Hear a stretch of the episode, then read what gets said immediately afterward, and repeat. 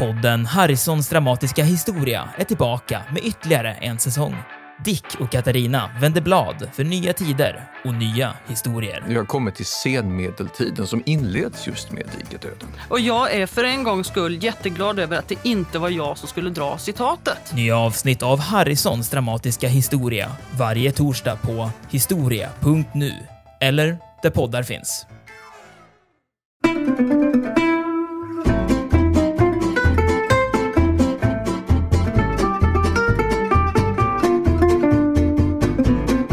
Men innan han då går ner till badsalen så ställer sig Gustav III en stund i sånt där logefönster eh, och tittar ner över liksom de här människorna som har börjat mingla, som har börjat samlas och börjat röra sig i takt till den här musiken. Och när han hade stått där en stund utan att det hände något så konstaterade han då för von Essen att den här varningen förmodligen bara var ett dåligt spratt. För annars skulle väl någon av hans fiender ha tagit tillfället i akt och skjutit honom när han stod där i fönstret.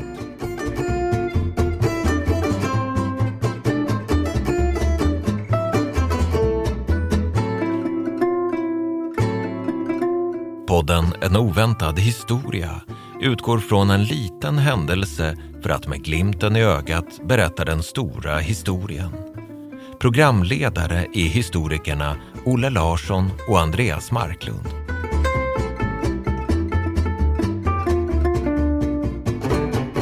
Tjena Andreas! Tjenare! Hur är läget? Det är helt fantastiskt. Gött! För idag tänkte jag att vi skulle tala om ett av de mest omtalande politiska morden i den svenska historien. Och jag tänker då inte på mordet på statsminister Olof Palme, utan på ett helt annat mord som ägde rum i Stockholm nästan 200 år tidigare. Och även det här mordet ägde rum på vintern då den kungliga huvudstaden var täckt av snö. Och naturligtvis, och det förstår ju du vid det här laget, så talar jag om mordet på Gustav III som ägde rum i samband med en maskeradbal på Operan den 16 mars 1792. Och det här är en händelse som har fascinerat generationer av historieintresserade svenskar. Så och mig. Så Andreas, jag skulle börja med att ställa en fråga till dig. Och det handlar om din relation till dagens mordoffer och huvudperson.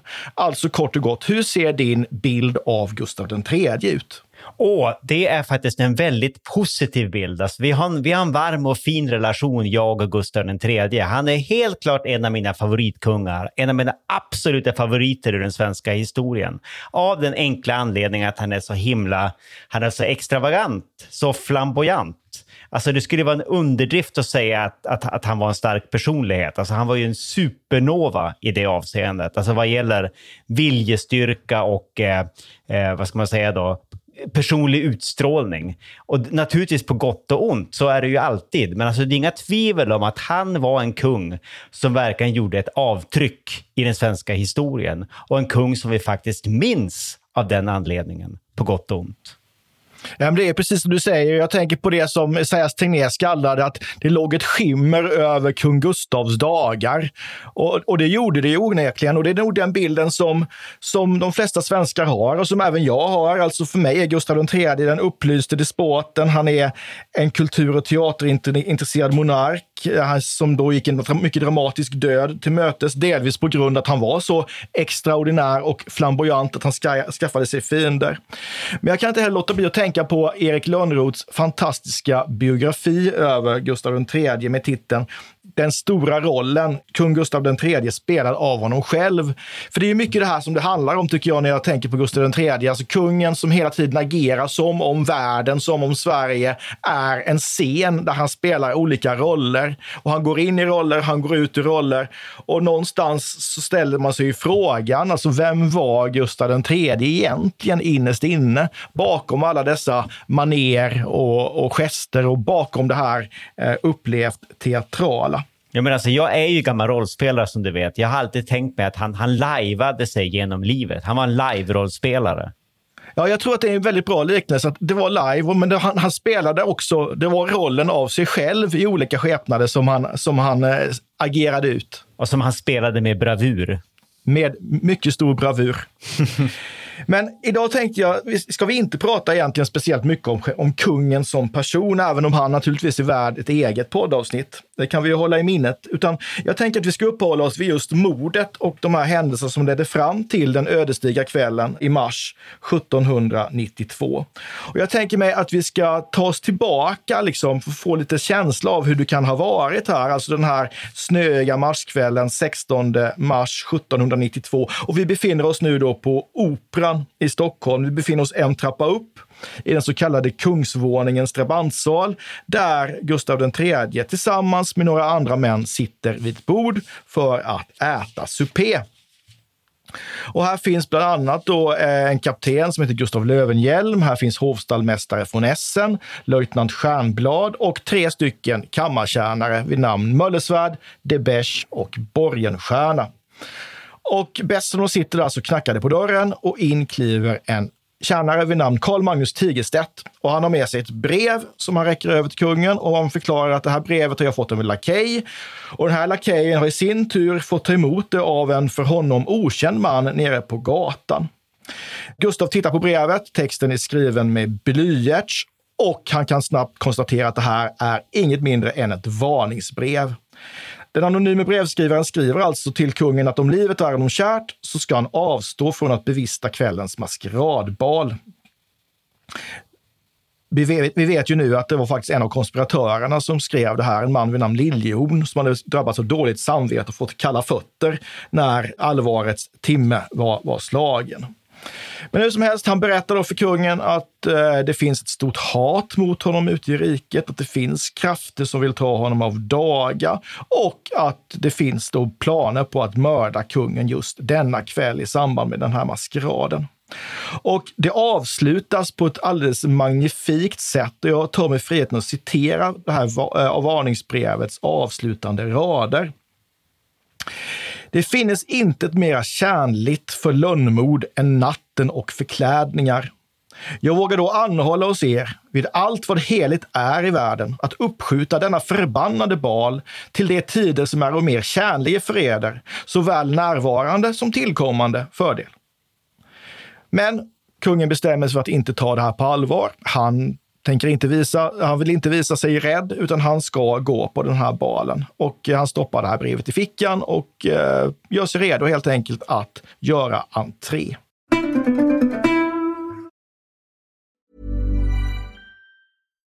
Here's a cool fact. A crocodile can't stick out its tongue. Another cool fact, you can get short-term health insurance for a month or just under a year in some states. United Healthcare short term insurance plans are designed for people who are between jobs, coming off their parents' plan, or turning a side hustle into a full time gig. Underwritten by Golden Rule Insurance Company, they offer flexible, budget friendly coverage with access to a nationwide network of doctors and hospitals. Get more cool facts about United Healthcare short term plans at uh1.com. Ryan Reynolds here from Mint Mobile. With the price of just about everything going up during inflation, we thought we'd bring our prices down. So to help us, we brought in a reverse auctioneer, which is apparently a thing. Mint Mobile unlimited premium wireless. Ready to get 30, 30, bit to get 30, bit to get 20, 20, 20, bit to get 20, 20, bit to get 15, 15, 15, 15 just 15 bucks a month. So, Give it a try at mintmobile.com/switch. slash $45 up front for 3 months plus taxes and fees. Promo rate for new customers for limited time. Unlimited more than 40 gigabytes per month slows. Full terms at mintmobile.com. Hi, this is Paige from Giggly Squad, and I want to talk to you about Splash Refresher and my water intake. Okay, so you guys obviously know that I'm a hydrated girly, but sometimes when you drink that much water, it starts to just taste bland, and you're just like, I need something to spice it up. That's why I love Splash Refresher.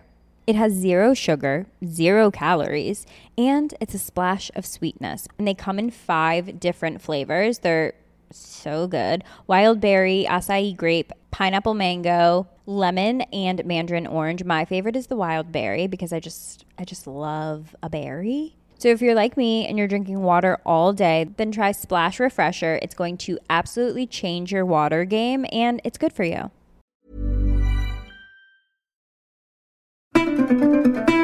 När vi då är framme här vid, vid den här dagen 16 mars 1792, då har Gustav III varit kung i Sverige i drygt 20 år. Han har gått från att vara en mycket populär kung till att bli en avskydd monark. Mm. Andreas, hur kunde det bli så? Ja, hur kunde det bli så? Först, gåshudspoäng för det där citatet, Olle. Jag önskar... Ja, framför det där med, med, med, med, med natt, natt och förklädningar Ja. tycker jag är fint. Ja, jag tänker stjäla det någon gång. Det känner jag redan nu. Jag kommer att ta det där och norpa det och använda mig av det. Nåväl, alltså vad var det kungen gjorde som gjorde honom så, så avskydd, trots att det började så bra? Ja, men alltså, i allt väsentligt så handlar det om att Gustav III successivt införde en, slags, alltså en allt starkare kungamakt som gjorde att det här frihetstida statsskicket eh, de facto upphörde att existera. Och här bör vi kanske då påpeka att det här med frihetstiden, det är ju en epok i svensk politisk historia som, eh, vad ska man säga, grovt sett infaller mellan Karl XIIs död 1718 och eh, Gustav IIIs statskupp som vi kommer till om en stund räknar jag med 1772. Och det var den period då den politiska makten var fri från kungligt envälde. Och det är därför det här kallas för frihetstiden då. Och det är frihetstiden ur ett adligt perspektiv. Det är ett adligt begrepp. Bönderna var inte särskilt fria under den här perioden nödvändigtvis. Makten under frihetstiden hade legat hos riksdagen, där det var de här två partierna hattor och möss, eller hattar och mössor som kämpade om makten, medan kungamakten var gräsligt svag i förhållande till adeln. Så det här var liksom adelns politiska guldålder kan man säga. Sverige var ju, enligt till exempel den här engelska historikern Michael Roberts, det var i Sverige allt väsentligt en adelsrepublik under den här perioden.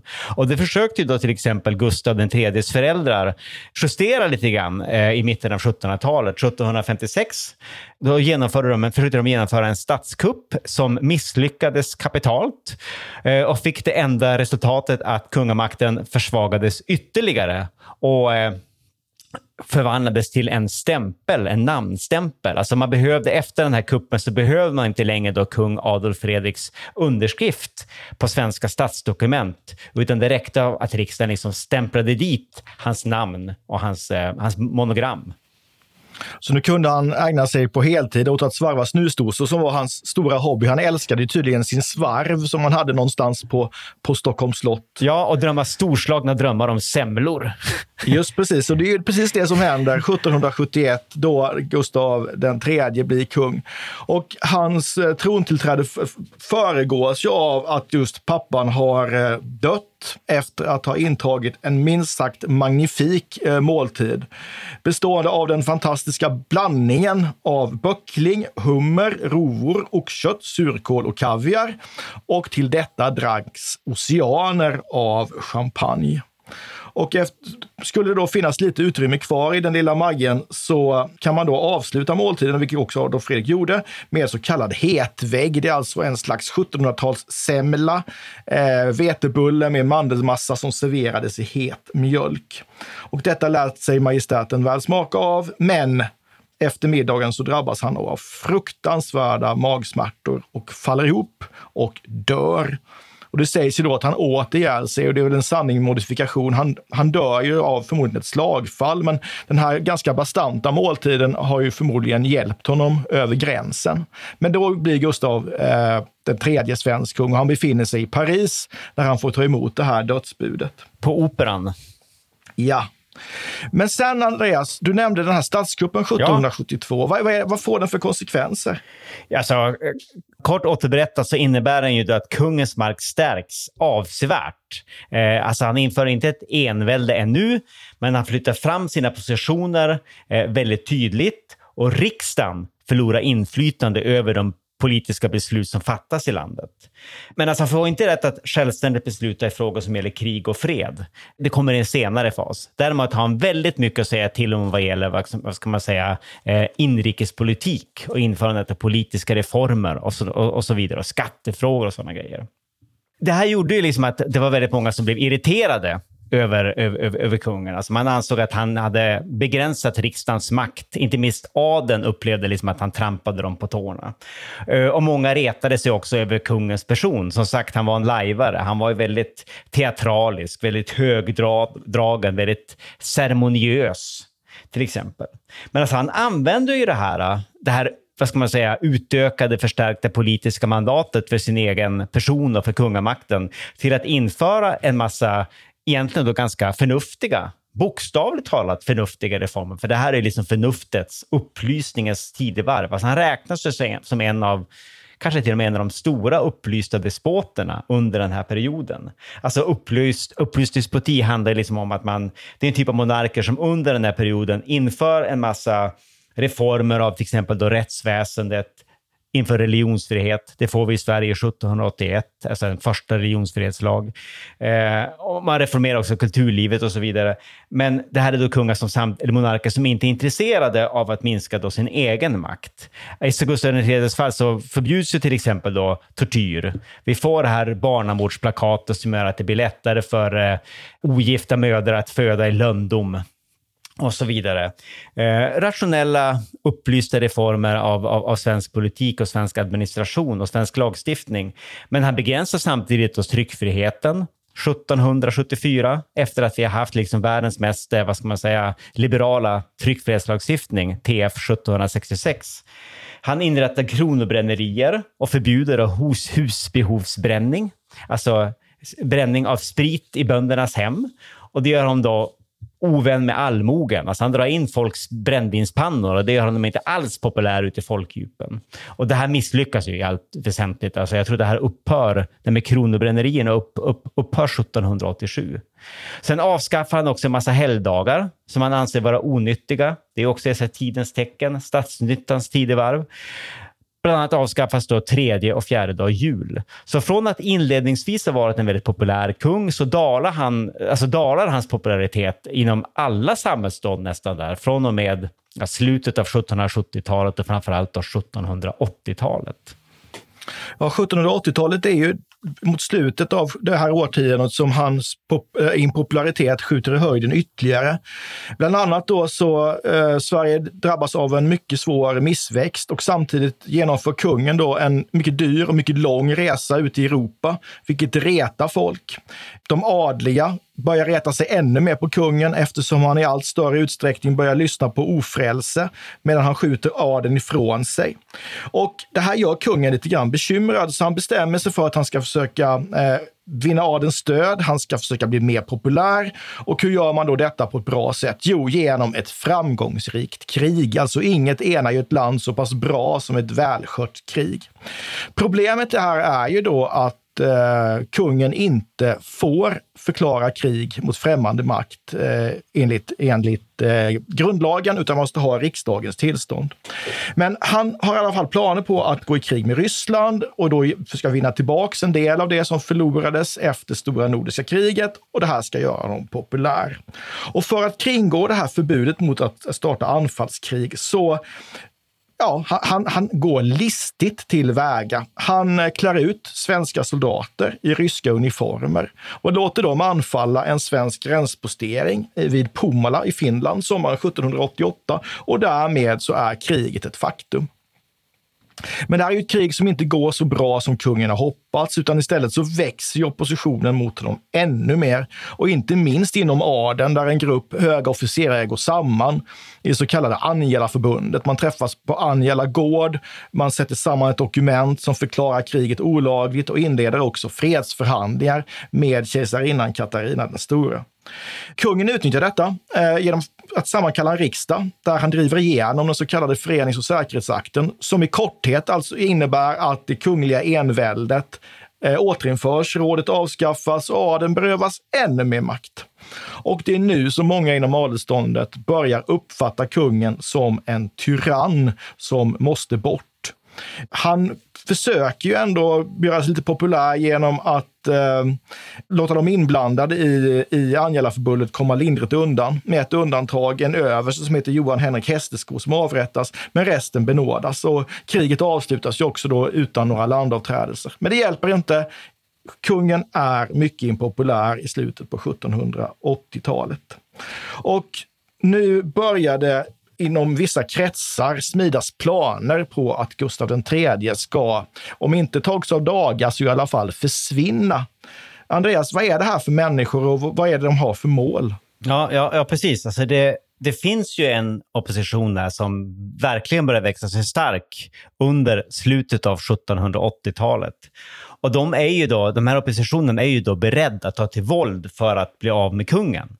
Eh, men det, fanns, det, det är väl liksom två huvudfraktioner kan man säga, vilket den ena är mindre blodtörstig, den andra klart mer blodtörstig och aggressiv och våldsbenägen.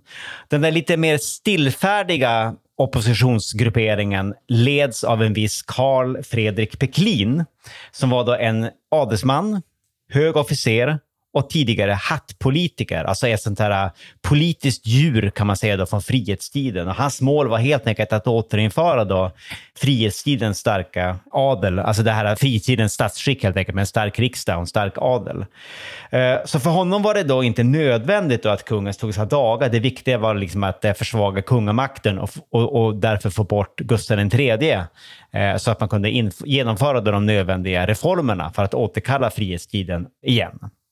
Och han hade då ett palats på Blasieholmen där han då sammanträffade regelbundet med personer som delade hans eh, uppfattning och hans bild av det politiska läget.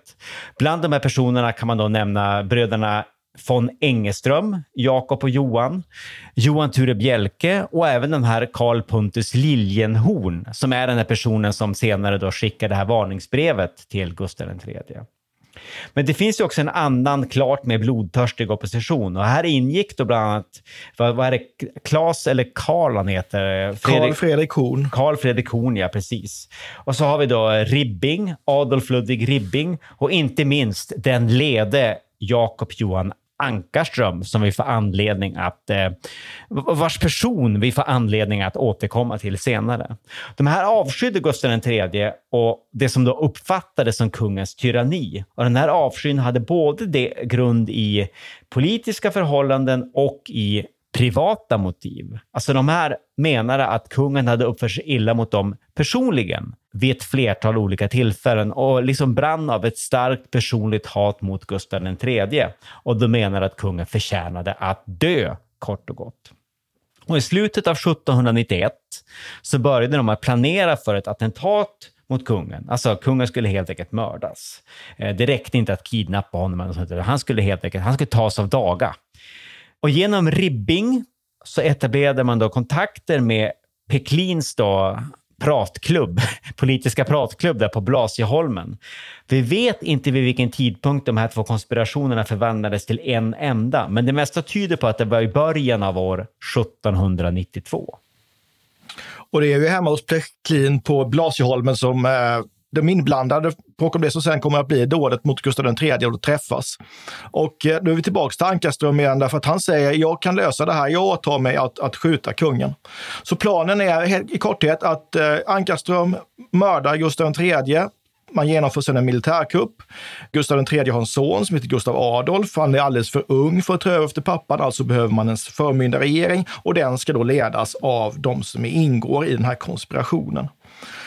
Det lättaste sättet att ta kungen av dagar var att göra det här i samband med någon publik tillställning. Varför inte en maskerad med musik, mycket folk, dans?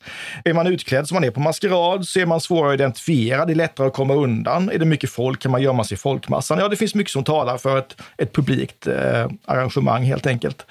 Och man gör ju också flera försök eh, att döda kungen, men det fungerar inte. Ibland så dyker han inte upp. Och, ja. Men hur som helst, eh, ett nytt tillfälle yppade sig då och då är det den 16 mars 1792 då det bestäms att man ska arrangera en maskeradbal på Operan i Stockholm. Och det här blir ju då ett gyllene tillfälle för de sammansvurna. De kommer överens om att man ska samlas på Operan i förda maskeraddräkter. De skulle klä sig likadant för att de skulle vara svåra att skilja från varandra. Vida kappor, så kallade dominokappor, vita ansiktsmasker, svarta stövlar med rak tå. Eh, deras medkonspiratörer skulle också bege sig till maskeraden klädda på samma sätt. Allt för att underlätta i alla fall för mördaren att komma undan. Och därmed så är vi tillbaka där vi inledde avsnittet, nämligen på kvällen den 16 mars där Gustav III just har fått emot, tagit emot det här varningsbrevet skrivet av Liljenhorn. Men kungen som sagt var, han vill ju inte lyssna utan han bestämmer sig för att jag ska gå på den här maskeraden. Därmed basta.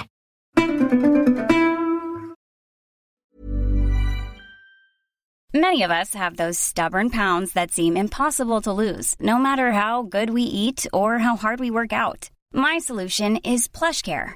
PlushCare is a leading telehealth provider with doctors who are there for you day and night to partner with you in your weight loss journey. They can prescribe FDA-approved weight loss medications like Wagovi and Zepbound for those who qualify. Plus, they accept most insurance plans. To get started, visit plushcare.com slash weight loss. That's plushcare.com slash weight loss. A lot can happen in three years, like a chatbot may be your new best friend. But what won't change? Needing health insurance. United Healthcare Tri Term Medical Plans, underwritten by Golden Rule Insurance Company, offer flexible, budget friendly coverage that lasts nearly three years in some states. Learn more at uh1.com. Hiring for your small business? If you're not looking for professionals on LinkedIn, you're looking in the wrong place. That's like looking for your car keys in a fish tank.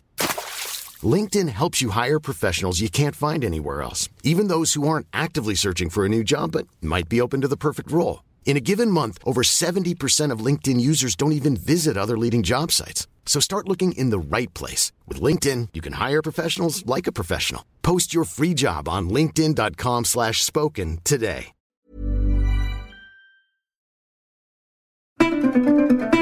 Så Andreas, vad händer nu? Ja, men till att börja med säger att han är färdigt den här måltiden. Alltså, han ser till att bli färdig med middagen. Jag tror han, stoppar, han knycklar ihop brevet närmast och stoppar ner det i fickan. Sen tar han fram det efter maten och visar det då för sin eh, hovstallmästare, den här von Essen, som också var typ någon slags personlig kompis närmast, alltså en vän. Och han blir förskräckt, alltså von Essen, och eh, upp, väldigt upprörd och uppmanar kungen att inte gå på maskeraden. Men Gustav III, han menar ju att det här eh, det är väldigt viktigt att han inte visar, att han inte visar sig rädd. Han är man nog att gå på den här eh, balen. Det är viktigt att, liksom, att kungen visar sig stark inför sina undersåtar. Han ska definitivt gå dit. Han ska inte vika undan i sånt här läge. Av den anledningen, förmodligen också då kombinerat med en icke obetydlig grad av personlig fåfänga, så tackar han också nej till idén att han ska bära harnesk under sin maskeraddräkt. Så han går ner eller gör sig i ordning att gå ner i, i vanlig maskeradutstyrsel. Han har en ansiktsmask, så här trekvartsmask som täcker övre delen av ansiktet. Han har en trekantig hatt och han har en venetiansk sidenkappa. Det är den här dräkten man kan se då på, alltså i monter på Livrustkammaren i Stockholm. Det är ett, ett helt fantastiskt objekt, eller vad man ska kalla det för. Där historien känns väldigt närvarande. I alla fall under den här maskeradutstyrseln har han då sin vanliga vardagsdräkt i grått siden. Och han bar då sina kungliga ordnar också, alltså Serafimerorden och Svärdsordens storkors, som han hade väl synliga på bröstet, så det var ganska lätt, eller egentligen då väldigt lätt, för den som läste tidens koder att identifiera honom. Och det var ju också meningen förstås, han ville ju synas. Han var live-rollspelare som sagt, en kung, och visste att kungamakten måste synas för att existera. Men innan han då går ner till badsalen så ställer sig Gustav III en stund i sånt där logefönster eh, och tittar ner över liksom de här människorna som har börjat mingla, som har börjat samlas och börjat röra sig i takt till den här musiken. Och när han hade stått där en stund utan att det hände något så konstaterade han då för von Essen att den här varningen förmodligen bara var ett dåligt spratt.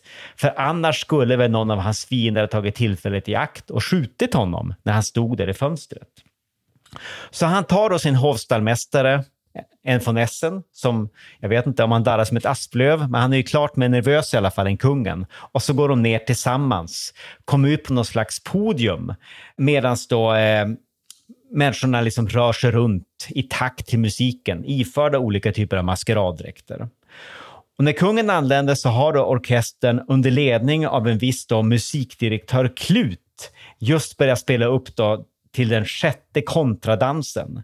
Och Gustav III och von Essen de omringas ju i princip omedelbart av den här gruppen, då, de, de sammansvurna. Alltså en grupp svartklädda män i dominokåpor som samtliga då bär vita masker. Och en av dem tilltalar kungen på franska. God afton vackra mask, eller bonsoir bon mask. Och sen tar en av de sammansvurna, den här Jakob Johan Ankarström, han tar ju då fram sin pistol, sin flintlåspistol avlossar den mot kungen som blir träffad ovanför vänster höft. Och kungen vacklar till, men håller sig faktiskt på benen.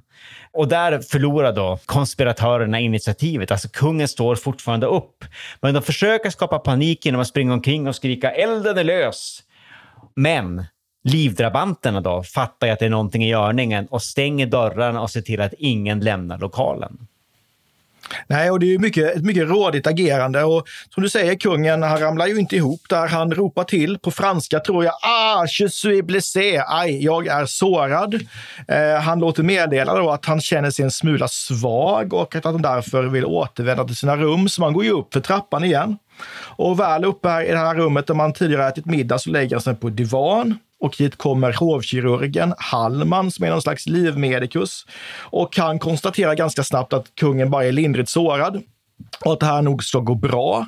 Kungen vill bli förd till Stockholms slott, så han placerar sin fåtölj som får agera som någon slags bärstol. Och i den här fåtöljen bär man nog ner kungen för trappan ut till en vagn som då för bort honom till det kungliga slottet. Och han har ju väldigt ont och det skakar ju otrevligt i, i vagnen naturligtvis, men han håller god min. Han verkar ganska uppsluppen om man nu kan vara det när man blivit skjuten över vänster höft. Han, han skrattar och han pratar med omgivningen och sådär. Ja, Sen på slottet så tar han emot besök och hit kommer bland annat konspiratörerna Horn och Ribbing som uttrycker sitt djupa deltagande och aj, aj, aj, så tråkigt det här var.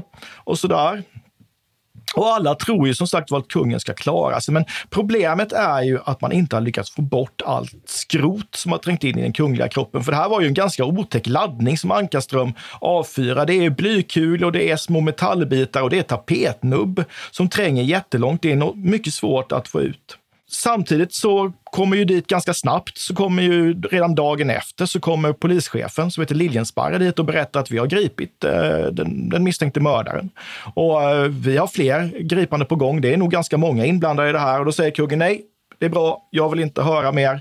Jag vill inte tala mer om den här saken.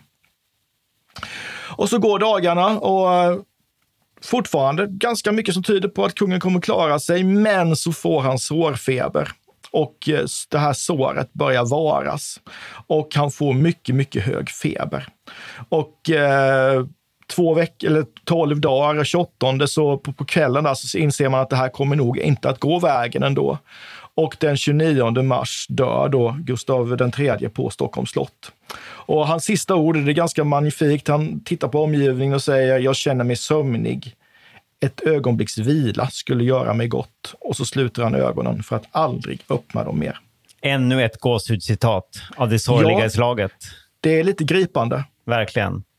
Men Andreas, medan Gustav ligger här då på Stockholms slott sårad så fort fortgår ju den här polisutredningen och den är ju, till skillnad från ut polisutredningen som följde på mordet på Olof Palme, så är ju den här en mycket stor framgång och Liljensparre är ett under av effektivitet. Mm. Vad händer under den här utredningen? Ja, men så det här är faktiskt då, alltså till skillnad från Palmeutredningen så är det här, det här är imponerande och väldigt, väldigt effektivt.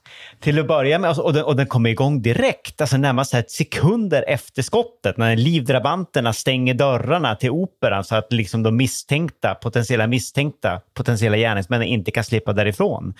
Eh, sen kommer väl då polismästaren här, den gode Liljensparre, han dyker ju upp vad är det, alltså inom, inom några minuter, i alla fall inom samma timme. Och börjar liksom omedelbart efter dådet närmast att förhöra då alla som har varit med eh, på operan. Samtliga demaskeras, samtliga får uppge sina namn och snart hittar man ju de här två flintlåspistolerna och den här kniven då, den här hullingförsedda kniven som Ankarström också hade haft med sig. Och på pistolerna var ju av en ganska typ standardmodell då. Vad är det man kallar det för? Vål, Vålbergsmodellen. Det var en, en typ som var väldigt populär då bland dåtidens svenska officerare. Så eh, polismästaren ser ju till att man där under natten då väcker alla svenska, eller alla huvudstadens pistolsmeder. Och man får napp ganska snabbt. Man hittar en viss David Kaufman som känner igen vapnen och eh, identifierar dem som Ankarström. Så han hade själv reparerat dem för Ankarström bara några veckor tidigare. Så redan samma morgon, eller samma natt beroende på hur man ser på saken, så arresteras ju Ankerström. Och när han konfronteras med de här äh, materiella bevisen som onekligen är av det överväldigande slaget, så erkänner han sig skyldig, alltså på fläcken. Men hävdar då, och det tyder på ett visst kurage onekligen, hävdar då att, alltså att han, är, han har agerat ensam. Han angav inga medkonspiratörer. Men det trodde ju inte Liljensparre på. Nej, och eh, så han fortsätter ju den här mordutredningen med full fart och han är mycket effektiv. Han lägger vantarna på flera av konspiratörerna. Han eh, tar in Horn, han tar in Liljenhorn, han tar in Pechlin.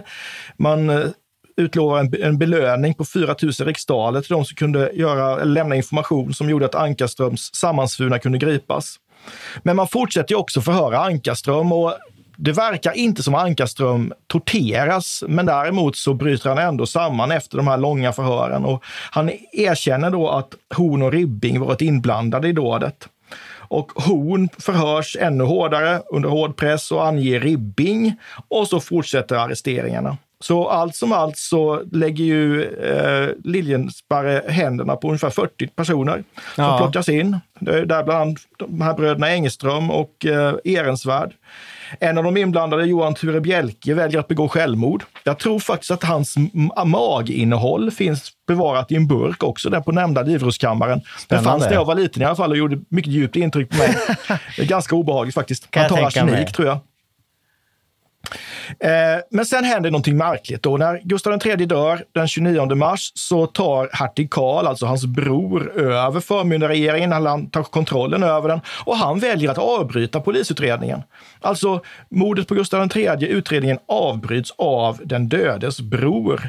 Och hälften av de häktade friges. Eh, de enda man behåller det är de som har erkänt och de som är skäligen misstänkta, däribland Pechlin, får stanna kvar. Och när Svea hovrätt sen tar upp målet så är antalet anklagade 14 stycken. Och eh, Jakob Johan Ankarström döms till döden. Men han är den enda som, döms, som, som avrättas faktiskt. Fyra stycken, Horn, Ribbing, Ehrensvärd och Liljehorn, döms till döden men benådas och får istället fängelsestraff eh, och sen då landsförvisning. Så Ankarström är den som avrättas den 27 april. Eh, han piskas först eh, på några torg. Han får handen avhuggen och sen blir han halshuggen. Men det är alltså den enda av konspiratörerna som tas av daga. Och det här kan man ju tycka är väldigt märkligt, alltså att, att hertig Karl agerar väldigt lustigt i samband med mordet på Gustav III. Och det här har ju naturligtvis givit upphov till konspirationsteorier, alltså varför beordrade han Liljesparre att avsluta utredningen i förtid? Varför såg han till att domarna mildrades? Varför slapp de mest inblandade dödsstraff? Alltså, var han rent av inblandad? Vad tror du, Andreas? Eh, nej, det tror jag faktiskt inte. alltså, det är inga tvivel om att han uppförde sig ganska märkligt. Framförallt det här med att han liksom avbröt, avbröt eh, polisutredningen. Eh, men det finns också belägg för, för att han var, eh, alltså hertig Karl var ju genuint upprörd över det här mordet. Alltså, samma natt som Gustav III blev skjuten så stormade han ju in på kungens kammare och omfamnade honom och storbölade och hade sig Bror Gösta, Bror Gösta. Det kan ju ha varit spelat förstås. Det kan ju ha varit charader och eh, vad ska man säga, god min i elakt spel. Men jag tror inte att Tertikal var så listig. Jag tror inte han var så förslagen. Jag tror inte han var så intrigant. Han var dessutom relativt klent begåvad och eh, inte speciellt intresserad av makt. Inte så maktlysten, alltså till skillnad från sin bror. Så nej, men jag tror inte han hade, han var inte kapabel att eh, ingå i någon sån här sammansvärjning. Däremot så tror jag att han kanske kan ha varit, alltså han var ju viljesvag och lättledd. Han kan ha blivit pressad av medlemmar ur de här mäktiga adelsfamiljerna till att lägga locket på. Det tycker jag känns sannolikt. Ja, jag, jag håller helt med dig. Jag tror inte heller att han var inblandad, för då tror jag, tänker jag mig också att han hade agerat på ett annat sätt. Framförallt så hade han ju förmodligen tagit makten själv. Det hade han ju alla möjligheter att göra, men istället så lämnar han ju över till den här, sin gode vän, storvisiren som han kallades för, eh, Gustav Adolf Reuterholm, som styr Sverige som en diktatur mer eller mindre under några år efter mordet på Gustav III. Nej, jag tror inte heller att, att, att hertig Karl var inblandad. Jag tror att eh, han agerar som han gör därför att han vill inte skapa mer oro i riket. Han vill inte heller alienera, alienera sig själv från de här familjerna. Han kan ju någon gång behöva deras stöd och då är det bättre att, eh, att, eh, det är bättre att låta nåd gå, gå, gå före rätt. Så jag tror inte han var intresserad av att styra överhuvudtaget heller. Nej, nej, jag tror han var lite lat och ville egentligen göra så lätt som möjligt för sig själv. Han ville dra sig tillbaka till sitt frimureri och sina fruntimmer. Precis. Fruntimmer och frimureri, det var liksom eh, den gode hertigens ledstjärna får man väl säga. Ja, där låg hans styrka. ja, absolut. Och han är ju väldigt viktig för det svenska frimurarsystemet. Det är ju han som skapade det moderna systemet som används fortfarande idag. Som Ja. mycket framgångsrik frimurare var men han var inte inblandad i mordet på sin bror. Det tror inte jag. Absolut inte. Han var inte en brodermördare. Nej. Mycket spännande Andreas. Ska vi avrunda här för idag? Det får vi väl göra. Ja, Tiden är ju trevligt. ledig. Vi Ja, ses! Det gör vi. Adjö. Ha det gott. Hej, hej, hej. Vi tackar programledarna Olle Larsson och Andreas Marklund. Kontakta gärna Olle och Andreas på ovantad@historia.nu. Vi läser allt, men hinner kanske inte alltid svara.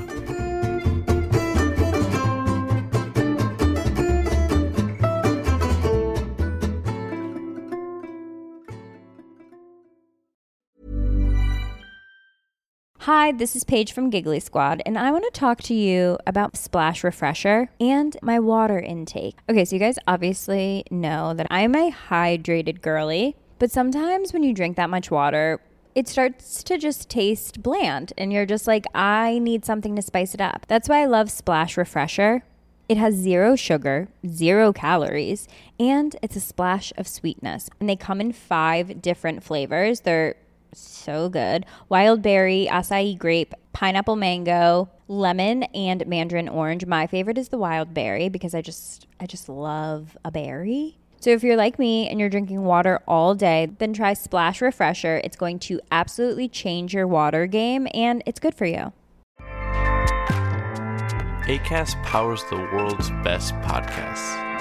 Here's a show that we recommend.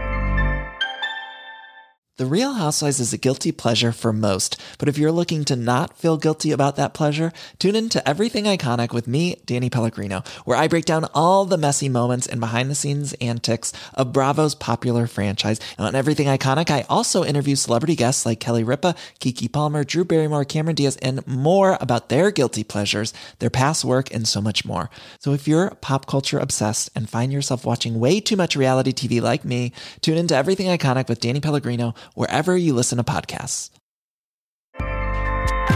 ACAST helps creators launch, grow, and monetize their podcasts everywhere. ACAST.com. Terrorattacken den 11 september 2001 förändrade världen för alltid. USA förklarade krig mot terrorismen och en era av terrorhot inleddes. 2014 utropades ett kalifat i delar av Syrien och Irak. Rörelsen erövrade enorma landområden och skapade ett brutalt styre med offentliga avrättningar och systematiska våldtäkter. Hur kunde denna dödsbringande ideologi attrahera så många människor?